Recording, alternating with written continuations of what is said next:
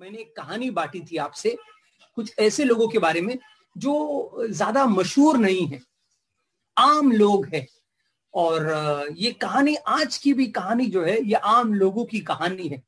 अक्सर ये ऐसा होता है कि हम इंसानों को बहुत अच्छा लगता है किसी को सितारा बनाने के लिए, सेलिब्रिटी बनाने के लिए, लेकिन ज्यादातर जो लोग इस पृथ्वी पर है और ज्यादातर लोग जो परमेश्वर चुनता है वो आम लोगों को चुनता है। हमें, मेरे ख्याल से साउथ में इस साल की शुरुआत में एक बड़ा सा सम्मेलन हुआ था, महासम्मेलन अगुवों का, और उस सम्मेलन में किसी ने भविष्यवाणी का वचन लाया जो सबको ऐसे लगा कि ये शायद हमारे दौर के लिए है।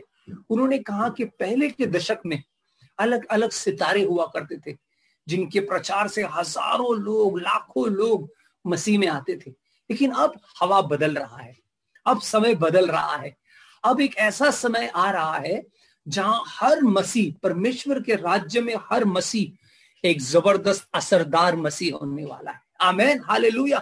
सितारों का समय गया है, अब हर कोई चमकेगा। आमेन, आमेन।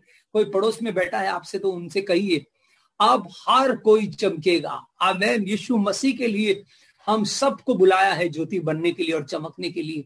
ऐसा नहीं कहा है कि सिर्फ पासवान चमकेगा या सिर्फ धर्मवृत चमकेगा, ऐसा नहीं है। हर किसी को ज्योति बनने के लिए बुलाया है दोस्तों। और आज की मेरी कहानी जो है ये ऐसे ही दो आम लोगों की है। आमेन। तो आइए प्रार्थना करते हैं और शुरुआत करते हैं। परमेश्वर स्वर्गीय पिता, हम धन्यवाद देते हैं तो कितना अच्छा और भला है और तेरी भलाई सदा की है। धन्यवाद प्रभु उस आखिरी गीत के लिए जो कहता है कि तूने हमें बुलाया है प्रभु, तूने हमें चुना है और तूने हमें भेजा है और तेरी रूह हम पर है। धन्यवाद, धन्यवाद प्रभु हमें चुनने के लिए, हमें बुलाने के लिए और हमें भेजने के लिए। हम मांगते हैं प्रभु जिसे हम तेरे वचनों को देके आज तेरे अनमोल जीवित सामर्थी वचन को, तेरा वचन हमारे दिलों में कार्य करेगा। मैं मांगता हूँ प्रभु मेरे सारे भाई बहनों के लिए कि उनका ध्यान भटकने ना दे, तेरे वचन का असर उनके जीवनों में हो।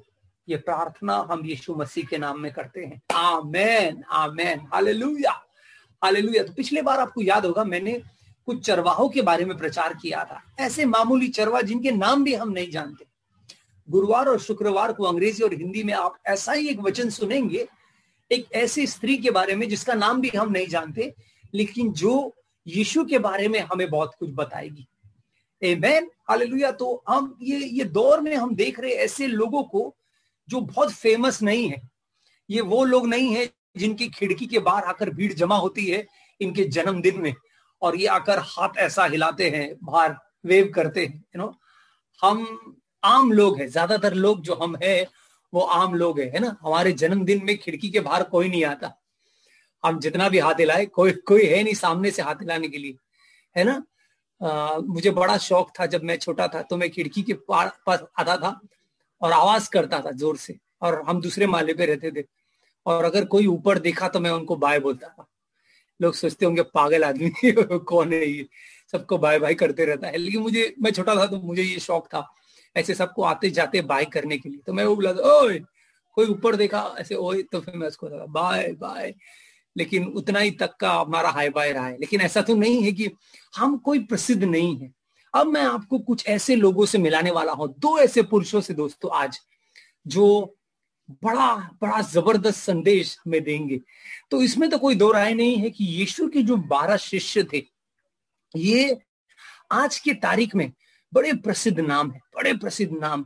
इनके नामों को हम अपने बच्चों को देते हैं, एक के अलावा, जूडस के अलावा, है ना। इनके बाकियों के नाम जो है ये इतने प्रसिद्ध है कि हम अपने बच्चों को देते हैं, जैसे पीटर है, जेम्स है, जॉन है ना। अलग अलग नाम है।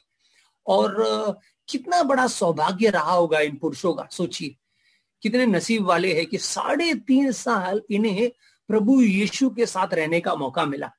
यीशु के साथ ये सेवा करते, यीशु के साथ ये बातचीत करते, यीशु को सवाल करते, यीशु इन्हें समझाता। जो सेविका यीशु की थी उसमें से सबसे अहम पहलू यह था कि यीशु ने इन 12 पुरुषों में बहुत निवेश किया, चाहे वो समय का है, ज्ञान का है, समझ का है, अभिषेक का है।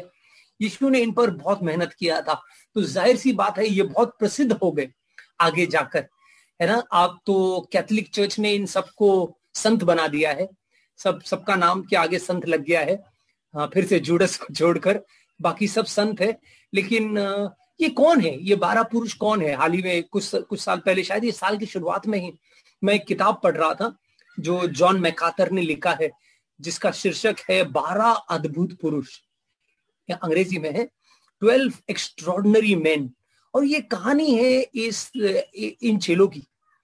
और अक्सर क्या होता है, लोग जो 4 चेलों को बहुत अच्छी तरह जानते हैं, मैं कभी कभी ऐसे मस्ती में करता हूँ, किसी को पकड़ता हूँ और बोलता हूँ मुझे 12 शिष्यों के नाम बताओ, कौन है वो 12 शिष्य। और लोग पहले 4-6 नाम तो फटफट बोल देते हैं, लेकिन बाद के जो 6 नाम है उसके लिए थोड़ा सर खुजाना पड़ता है। और कभी कभी लोग बोलते हैं मरकुस, लुका, जिन्होंने सुसमाचार लिखा लेकिन जो चेलों में नहीं थे, लेकिन फिर अपना अपना बनाने लगते हैं। तो 4 नाम जो बहुत प्रसिद्ध है वो है पतरस। पतरस को सब जानते हैं, अभी मैंने पढ़ा, पतरस की कई सारी कहानियां हैं। और अक्टूबर के महीने में मैंने पतरस के ऊपर प्रचार किया था, तो पतरस बहुत प्रसिद्ध है। जेम्स, जो इन 12 में से सबसे पहले यीशु मसीह के लिए शहीद होने वाला जेम्स था, बपतिस्मा दाता नहीं, ये यूहन्ना जो शिष्य है जिसने शास्त्र के 5 किताब लिखे, ये बहुत प्रसिद्ध है। और जाहिर सी बात है जूडस जिसने यीशु को दगा दिया, वो बहुत प्रसिद्ध है। तो ये 4 ऐसे लड़के हैं जो उस समूह के टीम में बहुत फेमस है। लेकिन आज मैं इन 4 को नहीं देख रहा, मैं 2 ऐसे नामों को देखने वाला हूं जिनका जिक्र हम ज्यादातर कभी करते ही नहीं है, जो बोलते हैं ना लो प्रोफाइल, जो अंडर द रडार टाइप के लड़के हैं, जो सबके नजर में नहीं आते, लेकिन इनकी कुछ कहानियां हैं। और 4 छोटी कहानियां हम जल्दी से देखने वाले हैं कि देखिए ये हमको क्या सिखाते हैं, क्या सबक सिखाते हैं। तो पहले का नाम है एंड्रू, ठीक है, आंद्रियास शायद कुछ बाइबल बोलेंगे। और दूसरे का नाम है फिलिप। तो एंड्रू और फिलिप, ठीक है, हिंदी बाइबल में शायद आंद्रियास और फिलिपुस होगा। लेकिन ये 2 ऐसे पुरुष हैं जिनको आज हम देखने वाले हैं, जो 12 में से 2 शिष्य थे। तो जल्दी से इनका परिचय दूं मैं। आंद्रियास कौन था? आंद्रियास सिमोन पतरस का छोटा भाई था। बड़े भैया बड़े धमाल भी थे और छोटे भाई छोटे मियाँ थे। ये दोनों भाई मछुआरे थे, एंड्रू और साइमन पीटर, दोनों मछुआरे थे, ये उनका व्यवसाय था। और दोनों बेतसाइदा नगर से थे। मैं बताऊंगा मैं ये क्यों बता रहा हूं आपको कि बेतसाइदा नगर के वासी थे। एंड्रू ऐसा पहला इंसान है जिसको यीशु ने कहा आओ और मेरे शिष्य बन जाओ। वो यीशु का पहला शिष्य है। वो खुद यीशु के पास गया, यीशु की तलाश में, और यीशु ने कहा ठीक है शिष्य बनना चाहते हो बन जाओ, है ना। तो उसकी कहानी हम देखेंगे, सबकी कहानी यूहन्ना में है। और दूसरा है फिलिप। फिलिप भी ऐसा व्यक्ति है जिसको यीशु खुद आमंत्रण देता है कि आ मेरे पीछे चल। अब आंद्रियास, पतरस और फिलिपुस, ये तीनों बेतसाइदा नगर के हैं, ठीक है। तो ये नगर थोड़ा अहम है आगे हमारी कहानी के लिए। तो हम ये 2 पुरुषों के जीवन से कुछ कहानियां देखेंगे। सबसे पहली कहानी है यूहन्ना के पहले अध्याय में ही। और अगर आपके पास शास्त्र है तो आप मेरे साथ 35वें वचन की ओर मुड़े। 35वां वचन, एक यूहन्ना और पहला अध्याय, सॉरी एक यूहन्ना नहीं, यूहन्ना 1 35 कहता है, दूसरे दिन फिर यूहन्ना और उसके चेलों में से 2 जन खड़े हुए थे। ये यूहन्ना बपतिस्मा दाता है। और उसने यीशु पर जो जा रहा था दृष्टि करके कहा, देखो यह परमेश्वर का मेमना है। तो यूहन्ना बपतिस्मा दाता के साथ 2 शिष्य थे जो यूहन्ना बपतिस्मा दाता के थे। और यूहन्ना बपतिस्मा दाता ने एक दिन यीशु को गुजरते हुए पास में से देखा और कहा, ये है परमेश्वर का मेमना जो जग के पाप अपने ऊपर लेगा। जैसे ही वो 2 शिष्य ये बात सुनते हैं, जाहिर सी बात है उन्होंने इजाजत ली होगी अपने गुरु से और कहा होगा कि हम इस गुरु के पीछे अब जाते हैं। और फिर वो यीशु के पास जाते हैं और यीशु के साथ जुड़ जाते हैं। गौर कीजिए, 40वां वचन हमको बताता है कि उन दोनों में से जो यूहन्ना की बात सुनकर यीशु के पीछे हो लिया, एक तो शिमोन पतरस का भाई आंद्रियास था। तो आंद्रियास सबसे पहला चेला है जो यीशु के पीछे हो लिया। लेकिन कमाल की बात तो ये नहीं है कि उसने यीशु के पीछे हो लिया। अगला वचन देखिए, बड़ा गौर करने वाला है। 41वां वचन कहता है, उसने पहले अपने सगे भाई शिमोन से मिलकर उससे कहा कि हमको क्रिस्तुस अर्थात मसीह मिल गया है। आमेन। वह उसे यीशु के पास लाया। क्या करता है अंद्रियास? जैसे ही उसे पता चलता है कि यीशु ही परमेश्वर है, यीशु ही प्रभु है, यीशु ही मसीहा है, वो सिर्फ खुश नहीं हो रहा, वो पहले जाता है और अपने भाई के पास जाता है, बड़े भाई के पास। शायद बचपन में बहुत शरारतें साथ में किए होंगे, बहुत सारे खेल खेले होंगे, कभी झगड़े होंगे, साथ में कारोबार करते थे। तो जाहिर सी बात है जैसे उसे पता चलता है कि उसने कुछ अनमोल पाया है, उसने कुछ अनमोल जाना है, वो दौड़ कर जाता है और भाई के पास और कहता है, भाई मुझे वो मिल गया है। पतरस ने कहा होगा, कौन मिल गया है यार? अरे वो जिसका मुझे था इंतजार, इजराइल को जिसका इंतजार था वो मिल गया है, वो मसीहा जिसकी भविष्यवाणी कई सालों से होती आई है, आओ उससे मिलो। और फिर वो पतरस को यीशु के पास लेकर जाता है और पतरस भी यीशु पर विश्वास करता है। ये आंद्रियास की पहली कहानी है। दूसरी कहानी थोड़ा ही नीचे आते हैं हम, एक योहन्ना 1 में और 43वां वचन देखिए। 43 योहन्ना 1:43 कहता है, दूसरे दिन यीशु ने गलील को जाना चाहा और फिलिपुस से मिलकर कहा, मेरे पीछे हो ले। अब यीशु दूसरे को मिलता है, फिलिप को, और फिलिप से कहता है, फिलिप आ मेरे पीछे हो ले। अब देखिए, फिलिपुस तो आंद्रियास और पतरस के नगर बेथसैदा से, बेथसैदा का निवासी था, यानी कहा ना दोनों तीनों बेथसैदा के हैं। फिलिपुस ने नथानियल से मिलकर उससे कहा कि जिसका वर्णन मूसा ने व्यवस्था में और भविष्यवक्ताओं ने किया है वह हमको मिल गया है, वो यूसुफ का पुत्र यीशु नासरी है। अब देखिए, फिलिप की भी कमाल की बात है। जैसे ही फिलिप ने जाना कि यीशु वो है जिसके बारे में मूसा और भविष्यवक्ता बात करते थे, प्रतिज्ञाएं दी थी, वो दौड़ कर जाता है अपने दोस्त के पास, नथानियल के पास, और कहता है, नथानियल, जिसका जिक्र मूसा ने किया था, जिसका जिक्र यशाया ने किया था, यरमाया ने किया था, इज़िकेल ने किया था, डैनियल ने किया था, वो आ चुका है, आ उससे मिल। कमाल की बात है दोस्तों, ये दो कहानियों में, ये दोनों शिष्यों में एक बात कॉमन है, दो बातें। एक, जैसे ही इन्होंने यीशु को जाना, इन्होंने अपना विश्वास यीशु पर डाला। हालेलुया। ये इंतजार नहीं किए, ये फरीसियों की तरह नहीं कहे कि हमको कुछ चिन्ह दिखाओ, हम कैसे जाने, हम कैसे माने। ये छोटे बालकों की तरह फट से यीशु पर विश्वास करते। यीशु पर विश्वास करने के लिए हमें संदेह नहीं करना है दोस्तों। आमीन। यीशु ही प्रभु है। इन्होंने फट से उस बात को, उस सच्चाई को, उस हकीकत को इन्होंने ग्रहण किया। आमीन। लेकिन दूसरी कमाल की बात है, इन्होंने इतनी बड़ी खबर अपने तक सीमित नहीं रखी। जिनसे वो प्यार करते थे, जो उनके अपने थे, उनको जाकर उन्होंने फट से बता दिया कि देखो हमने यीशु मसीह को पाया है, वो मसीहा जिसका जिक्र हुआ था, वो उद्धार करता है, आओ इससे मिलो। मैंने मेरे शीर्षक का नाम, मेरे वचन को टाइटल दिया है, शीर्षक दिया है, वो है इनसे मिलिए। ठीक है, इनसे मिलिए। इसका मतलब, मैं पहचान तो आपका एंड्रू और फिलिप से करा रहा हूं, लेकिन ये दोनों का एक टैगलाइन था, पता है क्या? जो भी इनके पास आता था ये बोलते थे, यीशु के पास उंगली दिखाकर, इनसे मिलिए, यीशु से मिलिए। ये इनकी सेविका थी। इनकी सेविका आगे भी कहानियों में हम देखेंगे। ये जो भी उनके पास आता वो लेकर उनको यीशु से मिलाते। कमाल की बात है ना दोस्तों। यही सेविका जो आंद्रियास और फिलिपुस की सेविका है, यही सेविका परमेश्वर ने हमें भी दिया है। कभी कभी हम सोचते हैं, क्या हम पानी पे चलेंगे? जरूरी नहीं है।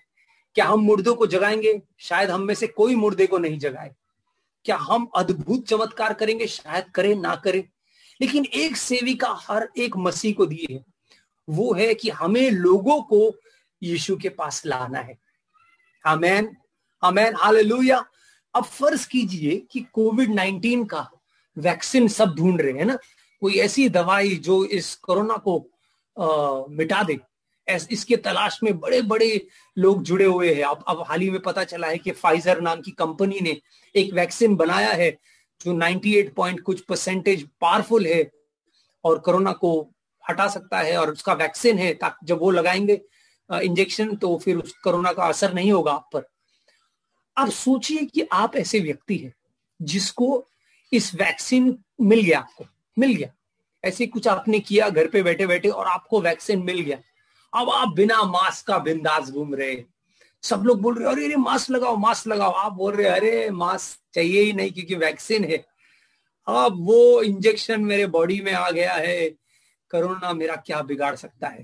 ठीक है, आपको वैक्सीन मिल गया लेकिन आपने घर बैठे बैठे बनाया, आपने कुछ हल्दी मिर्ची कुछ डाल दिया और आपने उसको उसका एक ये बनाया मसाला और खाया और आपने बोला अरे यार ये तो वैक्सीन है। अब कमाल है कि आप बच गए, ठीक है, आपको कुछ नहीं होगा। लेकिन अब आप क्या करेंगे? आप सबसे पहले आप जाकर उनको बताएंगे जो आपसे प्रेम करते हैं, है कि नहीं, है ना, ये करेंगे ना आप। अगर आपको वैक्सीन मिल गया है तो आप अपने पत्नी को देंगे, अपने माँ बाप को देंगे, अपने बच्चों को देंगे, कलीसिया में देंगे, उम्मीद करता हूँ आप देंगे, है ना, हमको भी देंगे फोन करके कि अरे भैया वो सब छोड़ो, फाइजर मुझको मिल गया है वैक्सीन, देखो इसको मिलाओ उसको मिलाओ, इसमें हल्दी डालो उसमें शहद का 2 बूंद डाल के वैक्सीन, ये वैक्सीन है। हालेलुया। अगर मुझे वैक्सीन मिला है लेकिन मैं किसी को नहीं बताता, सिर्फ खुद लेकर बैठा हूं, तो आप क्या कहेंगे? आप कहेंगे कि ये आदमी कितना खुदगर्ज है, ये आदमी कितना जालिम है कि इसके पास लोगों को बचाने का तोड़ है लेकिन ये अपने आप तक ही रखा है। ये गलत बात है ना दोस्तों। अब हम कोरोना की बात कर रहे हैं लेकिन हम जानते हैं कि पाप उससे भी बड़ा खतरनाक बीमारी है जो हमें अनंत काल के नाश की ओर लेकर जा सकता है। अगर हमने वैक्सीन पाया है जो यीशु मसीह है, हालेलुया, यीशु के क्रूस के कार्य के द्वारा लोग बच सकते हैं, पाप से उन्हें छुटकारा मिल सकता है। यीशु मसीह का लहू लोगों को उनके पापों से क्षमा देता है। आमेन, हालेलुया, ये सुसमाचार है। तो दोस्तों क्या ये सुसमाचार हमें अपने आप तक रखना है या फिर फिलिप और एंड्रू की तरफ जाकर हर किसी को बताना है कि आप यीशु मसीह में बच सकते हैं? हालेलुया, यीशु मसीह आया ही इंसान को बचाने के लिए है। कोरोना का तोड़ तो कल या परसों तो आ ही जाएगा लेकिन पाप का तोड़ सिर्फ यीशु मसीह है। Hallelujah, amen. और यही संदेश हमें लोगों तक पहुंचाना है दोस्तों। आमेन, आमेन। हम खुदगर्ज ना बने कि अरे वाह हमने लिया है अब तो हम रोटी रस तोड़ेंगे, आपस में गीत गाएंगे, मौज मस्ती करेंगे। नहीं, ये सब अपनी जगह सही है लेकिन हमारी बड़ी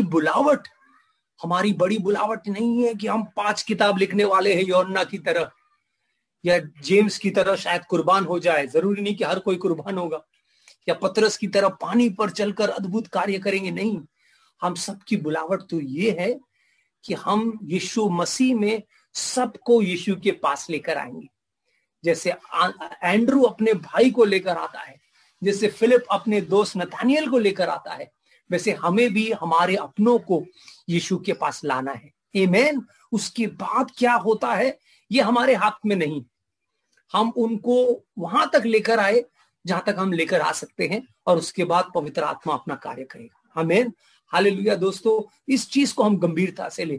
एक और कहानी देखिए, बहुत दिलचस्प कहानी है, फिर से यूहन्ना के 6 अध्याय में आई है मेरे साथ। यूहन्ना का 6 अध्याय उस कहानी का जिक्र करता है जो ज्यादातर हम में से सबको ही जानता है, एक अद्भुत चमत्कार यीशु का, और वो है यीशु ने 5000 से भी ज्यादा लोगों को खाना खिलाया। ये कोई लंगर नहीं लगाया था यीशु ने, 5 रोटी और 2 मछली से यीशु ये अद्भुत चमत्कार करता है। हमें लेकिन क्या आप जानते हैं कि इस चमत्कार में ये दोनों बंदों का जिक्र है, दोनों एंड्रियास और फिलिपुस, ये दोनों बंदों का इस कहानी में एक इंपॉर्टेंट रोल है। चलिए मैं आपके लिए पढ़ता हूं कहानी। यूहन्ना 6, बड़ी सी भीड़ जमा हुई है, यीशु को सुन रही है। चेले आकर बोलते हैं प्रभु ऐसा होना चाहिए, अभी क्या दोपहर का वक्त है, अब जल्दी रात हो जाएगा, शाम हो जाएगा, फिर सूरज ढलेगा, आप इनको भेज दो, इनको जाने दो, गांव में कुछ खाने दो और हम भी अपना निकल के किधर खा लेते हैं। ऐसे में देखिए क्या होता है। यूहन्ना 6 और मैं 5वां वचन आपके लिए पढ़ता हूँ। तब यीशु ने अपनी आंखें उठाकर एक बड़ी भीड़ को अपने पास आते देखा और फिलिपुस से कहा कि हम इनको भोजन के लिए कहां से रोटी मोल लाए, कहां से रोटी खरीद के ला सकते हैं कि इतनी बड़ी भीड़, 5,500 लोग, स्त्री पुरुष बच्चे, कहां से इनको हम खाना खरीद के ला सकते हैं। लेकिन सवाल किससे किया, गौर कीजिए, फिलिपुस से, जो आज का हमारा किरदार है ना, फिलिपुस को ही जाकर यीशु पूछता है। अब यूहन्ना जो ये खत लिखता है, अगला वचन देखिए, बताता है कि क्यों यीशु ने पूछा, ठीक है। परंतु उसने यह बात फिलिपुस को परखने के लिए कही, क्योंकि यीशु तो आप जानता था कि मैं क्या करूंगा। यीशु ने तैयारी पहले से की थी कि चमत्कार करने वाला है। आप एक सवाल आपके जहन में जरूर उठा होगा कि 12 के 12 को क्यों नहीं परखा यीशु, सिर्फ फिलिपुस को क्यों परखा, क्यों यीशु सिर्फ फिलिपुस से पूछता है। शायद उसे अकेले लेके जाकर पूछा होगा, फिलिप क्या लगता है, ये कंधे पे हाथ रख के, अगर इन सबको खाना खिलाना है तो हम कहां से ला सकते हैं खरीद के। आप देखिए फिलिपुस का जवाब, ठीक है। अब ये तो सवाल आपको आया होगा कि यीशु ने फिलिपुस से ही क्यों पूछा। सबसे पहले आप जानिए, ये चमत्कार जब हुआ तो यीशु कहाँ थे, यीशु बतसैदा में थे, ठीक है। इसलिए मैंने शुरू में बतसैदा बतसैदा बार बार बोला। लूका 9:10 और 11 वचन हमें बताता है कि बैतसैदा नगर के पास ही यीशु ने ये चमत्कार किया। तो जाहिर सी बात है, ज्यादातर लोग जो भीड़ में थे ये सब फिलिप की जानकारी के लोग थे। ये वही गांव के लोग थे जहां से फिलिप और एंड्रू आए थे, है ना, और पतरस, तो ये उनके सब गांव वाले थे। ये चाचा, वो पड़ोसी के काका और मामा, सब आसपास के ही लोग थे। अब यीशु एक तरह से उसको पूछ रहा है, ये देख तेरे सारे अपने आए हैं, अब इनके खाने का क्या, फिलिप इनके खाने का क्या, कुछ बंदोबस्त वगैरह किया है कि नहीं तूने भैया, है ना, तू तो मेजबान है यार, ये तेरा गाँव है, क्या सोचता है, इनको खाना कैसे खिलाया जाएगा, फिलिप को बोला। अब फिलिप का जवाब देखिए, कमाल का है, 7वां वचन, फिलिप ने उसको उत्तर दिया, यीशु को, 200 दिनार की रोटी उनके लिए पूरी भी ना होगी प्रभु, क्योंकि उनमें से हर एक को थोड़ी थोड़ी भी मिल जाए तो। क्या हिसाब लगाया उसने, बोला प्रभु, अब आज की भाषा में बोलू तो 26,000 रुपए, यानी कि सालाना से 6 महीने का तनख्वाह, कहता है 26,000 रुपए भी सबके लिए एक निवाला भी काफी नहीं होगा। क्या बात है, फिलिप का गणित बहुत भारी है ना, लेकिन वो ये नहीं जानता यीशु का गणित उससे भी भारी है। Hallelujah, amen amen. जब हम संकट में आते हैं और समस्या में आते हैं ना दोस्तों, हम अक्सर अपनी गणित लड़ाते हैं, अपना गणित, अरे ये हिसाब किया, उसको जोड़ा, ये भागाकार किया, ये गुणाकार किया, काट काट काट। हमारा मैथमेटिक्स बहुत अच्छा है, लेकिन जब हम बाकी चीजों को एस्टिमेट करते हैं, गौर कीजिए मैं क्या कह रहा हूं, जब हम बाकी चीजों को एस्टिमेट करते हैं तो हम यीशु को अंडर एस्टिमेट ना करें। हालेलुया, आमेन। सच बात है कि नहीं, यीशु को हम अंडर एस्टिमेट ना करें, क्योंकि जब यीशु किसी गणित में आता है तो वो गणित में गुणाकार होना ही होना है। हालेलुया, 5 रोटी और 2 मछली, अब यीशु का गुणाकार शुरू होने वाला है। लेकिन यीशु फिलिप को परख रहा था। अब आप सोचेंगे यार वो तो ठीक है, लेकिन 12 को क्यों नहीं परखा। कभी कभी हमारे जीवन में ऐसा समय आएगा जब यीशु एक एक को परखेगा। हो सकता है शायद इस समय परमेश्वर कहे, मैं कन्हैया को परखने वाला हूं, मैं मंगेश भाव को परखने वाला हूँ, मैं जोसफीन को परखने वाला हूँ। जोसफीन आंटी, भविष्यवाणी नहीं है, ऐसे ही कह रहा हूँ, है ना। कभी कभी ऐसा होता है कि समूह होने के नाते परमेश्वर हम सबको परखता है। कभी कभी परिवार होने के नाते परमेश्वर परखता है। कभी कभी पूरा जो कलीसिया, जो अभी विश्व की कलीसिया है, सब चुनौतियों से गुजर रहे हैं ना, सबको परखा जा रहा है। लेकिन ऐसा भी दौर आएगा जब शायद जोड़े को भी नहीं, सिर्फ पति को परखा जाएगा, सिर्फ बेटे को परखा जाएगा, एक एक व्यक्ति को परखा जाएगा। Amen, hallelujah. कभी कभी परमेश्वर चुनता है। क्यों? आप बोलेंगे अरे ऐसे कैसे, सब पूरा 12 को चुनना चाहिए था ना, परीक्षा लेना चाहिए था, सिर्फ एक को क्यों यीशु ने चुना।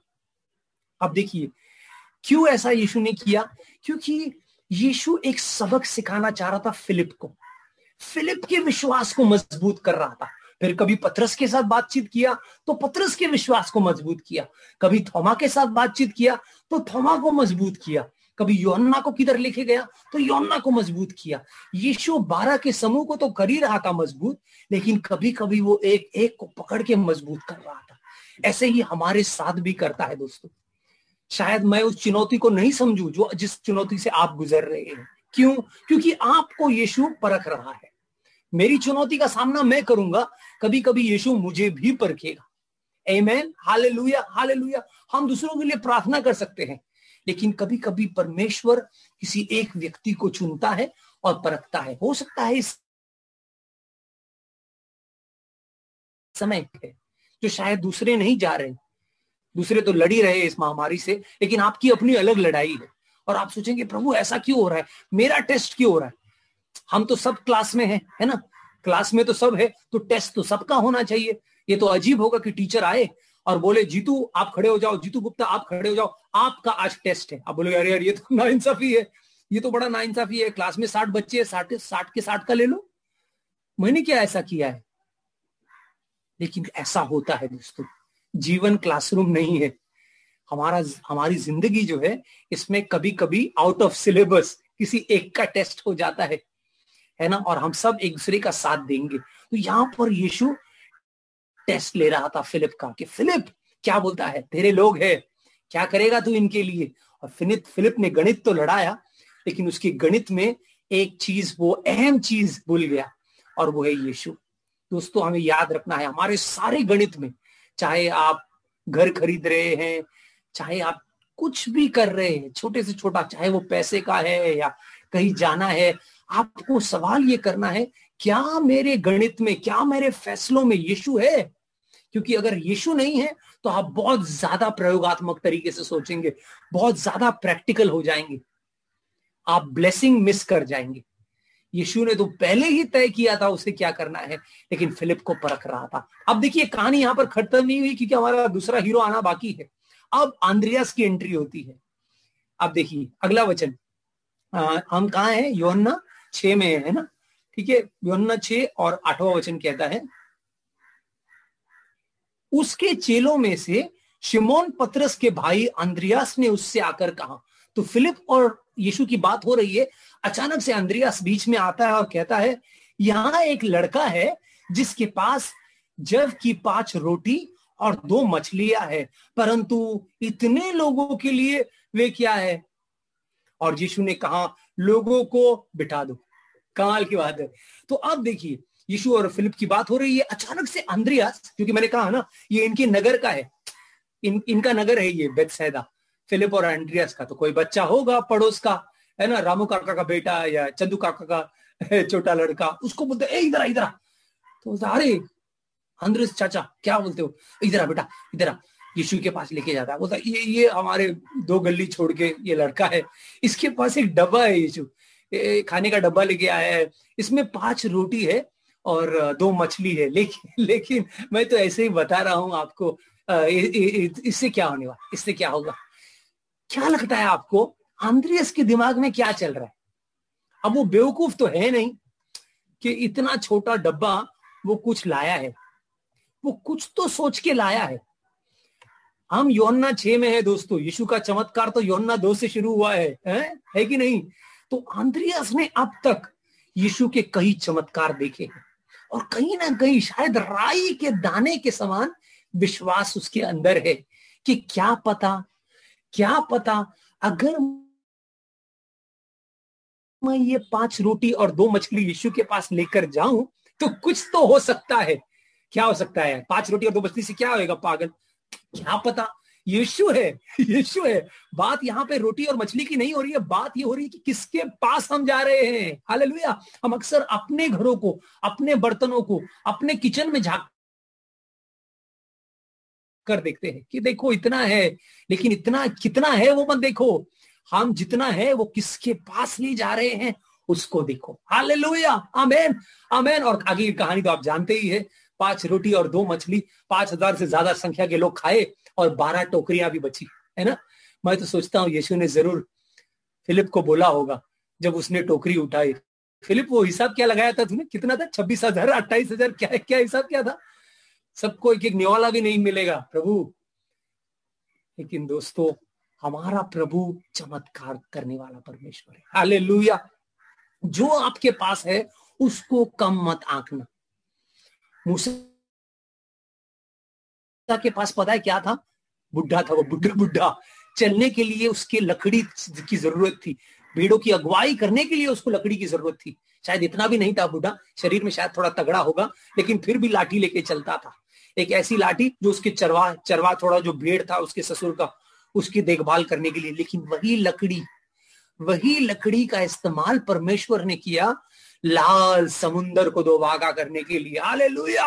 एक मामूली लकड़ी लाल समुंदर को दोभागा करती है। आमीन। दाऊद की गुलेर, क्या है गुलेर? अरे ऐसी आम तोड़ने के लिए गुलेर काम आता है, इसको उसको भगाने के लिए। कुत्ता बिल्ली भेड़िया आया तो भगाओ। लेकिन उसी गुलेर से उसने गोलायत जैसे बड़े दानव को मारा। आमीन। कौन है मैरी? एक कुंवारी लड़की, और उसका गर्भ क्या है? लेकिन उसी गर्भ से मसीहा जन्मा। हालेलुया। याद है कुछ महीने पहले मैंने पौलुस की कहानी बताई थी कि लोग पौलुस के पास रुमाल लेकर आते थे। रुमाल, ये रहा, हाथों में आ गया जो रुमाल लेकर आते थे, और पौलुस उस रुमालों के लिए प्रार्थना करता था, और फिर यही रुमाल जाता था और बीमारों के ऊपर रखा जाता और बीमार ठीक हो जाते। आमीन। दोस्तों रुमाल है या कोक है या गुलेर है या छड़ी है या 5 रोटी है या 2 मछली है, ये बड़ी साधारण चीजें हैं। साधारण चीजें जिसे आप और मैं, साधारण है। लेकिन जब ये यीशु के पास आते हैं और जब यीशु इन्हें छूता है, जब परमेश्वर इन चीजों पर अपना हाथ रखता है, तो यही मामूली चीजें, यही साधारण चीजें असाधारण कार्य करने लगते हैं। हालेलुया। आमीन। आमीन। दोस्तों परमेश्वर मामूली चीजों से नामुमकिन चीजें उत्पन्न करता है।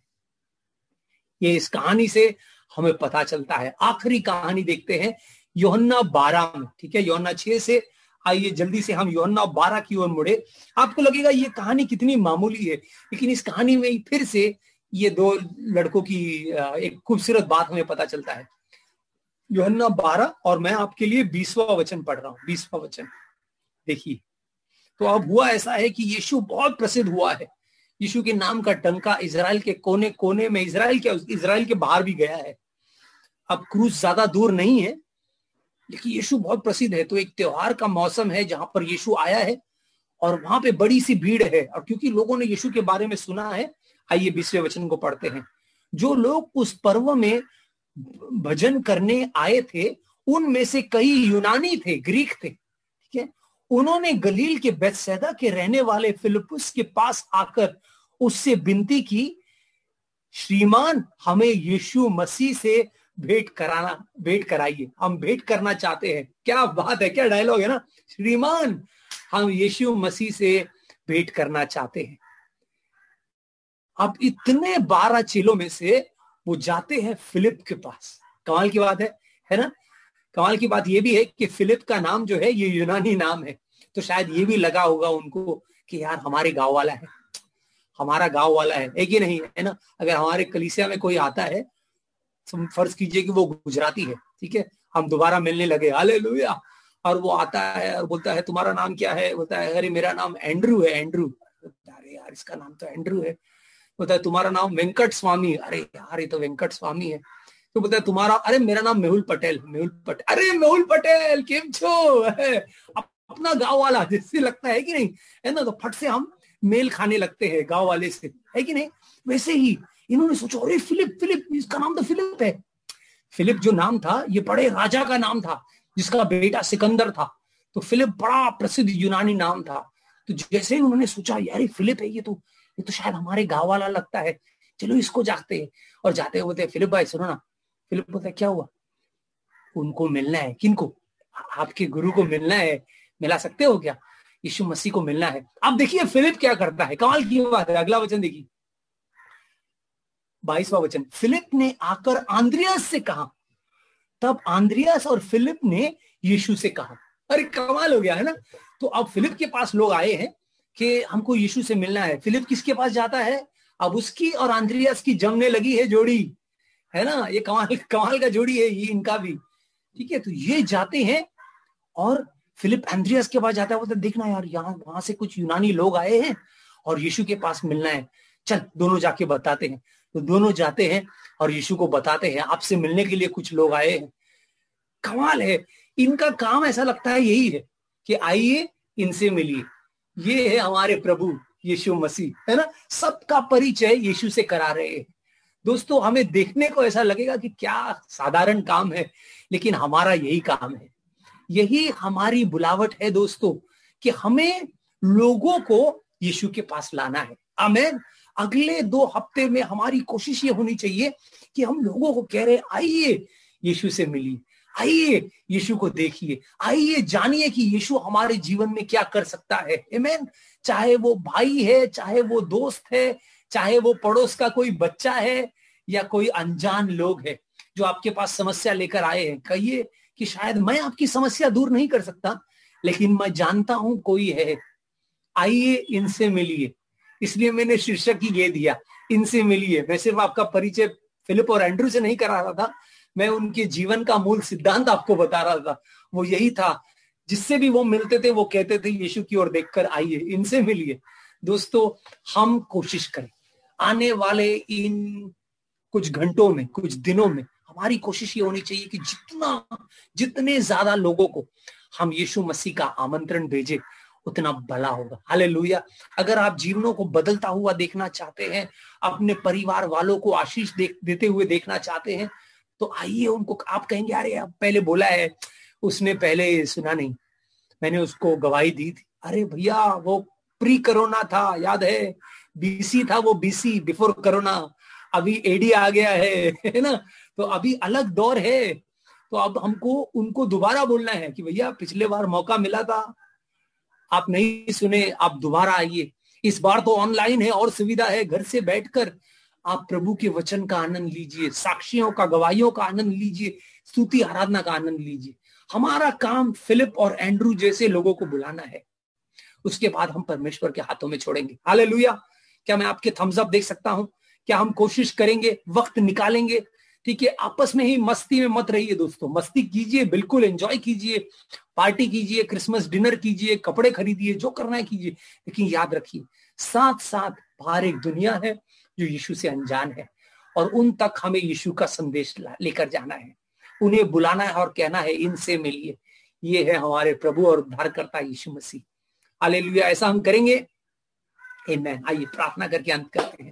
स्वर्गीय पिता, हम धन्यवाद देते हैं फिलिप के लिए और एंड्रू के लिए। धन्यवाद इन 2 महान शख्सियत के लिए प्रभु, जो सिखाए हैं उन्होंने हमें एक खूबसूरत सबक, कि हमें लोगों को आपके पास लेकर आना है। प्रभु, हम मांगते हैं, प्रार्थना करते हैं, जैसे हम अलग अलग लोगों को शायद फोन पर या व्हाट्सएप पर या अलग अलग तरीके से आमंत्रण दे, न्योता भेजे। प्रभु, तू उनके हृदयों को छू, वो आए, वो लॉग इन करे हमारे अलग अलग सभाओं में, और तेरे वचन का कार्य उनके जीवनों में हो। प्रभु, पवित्र आत्मा तेरा सामर्थ उन्हें भर दे, वो भी जाने जैसे हमने जाना है और तुझे पाया है, वो भी तुझे पाए। ये प्रार्थना हम यीशु मसीह के नाम में करते हैं। प्रभु, हमारा हर इनविटेशन एक अनॉइंटिंग के साथ जाए, अभिषेक के साथ हमारे आमंत्रणों को हम भेजते हैं। ये प्रार्थना हम यीशु मसीह के नाम में करते हैं। आमीन।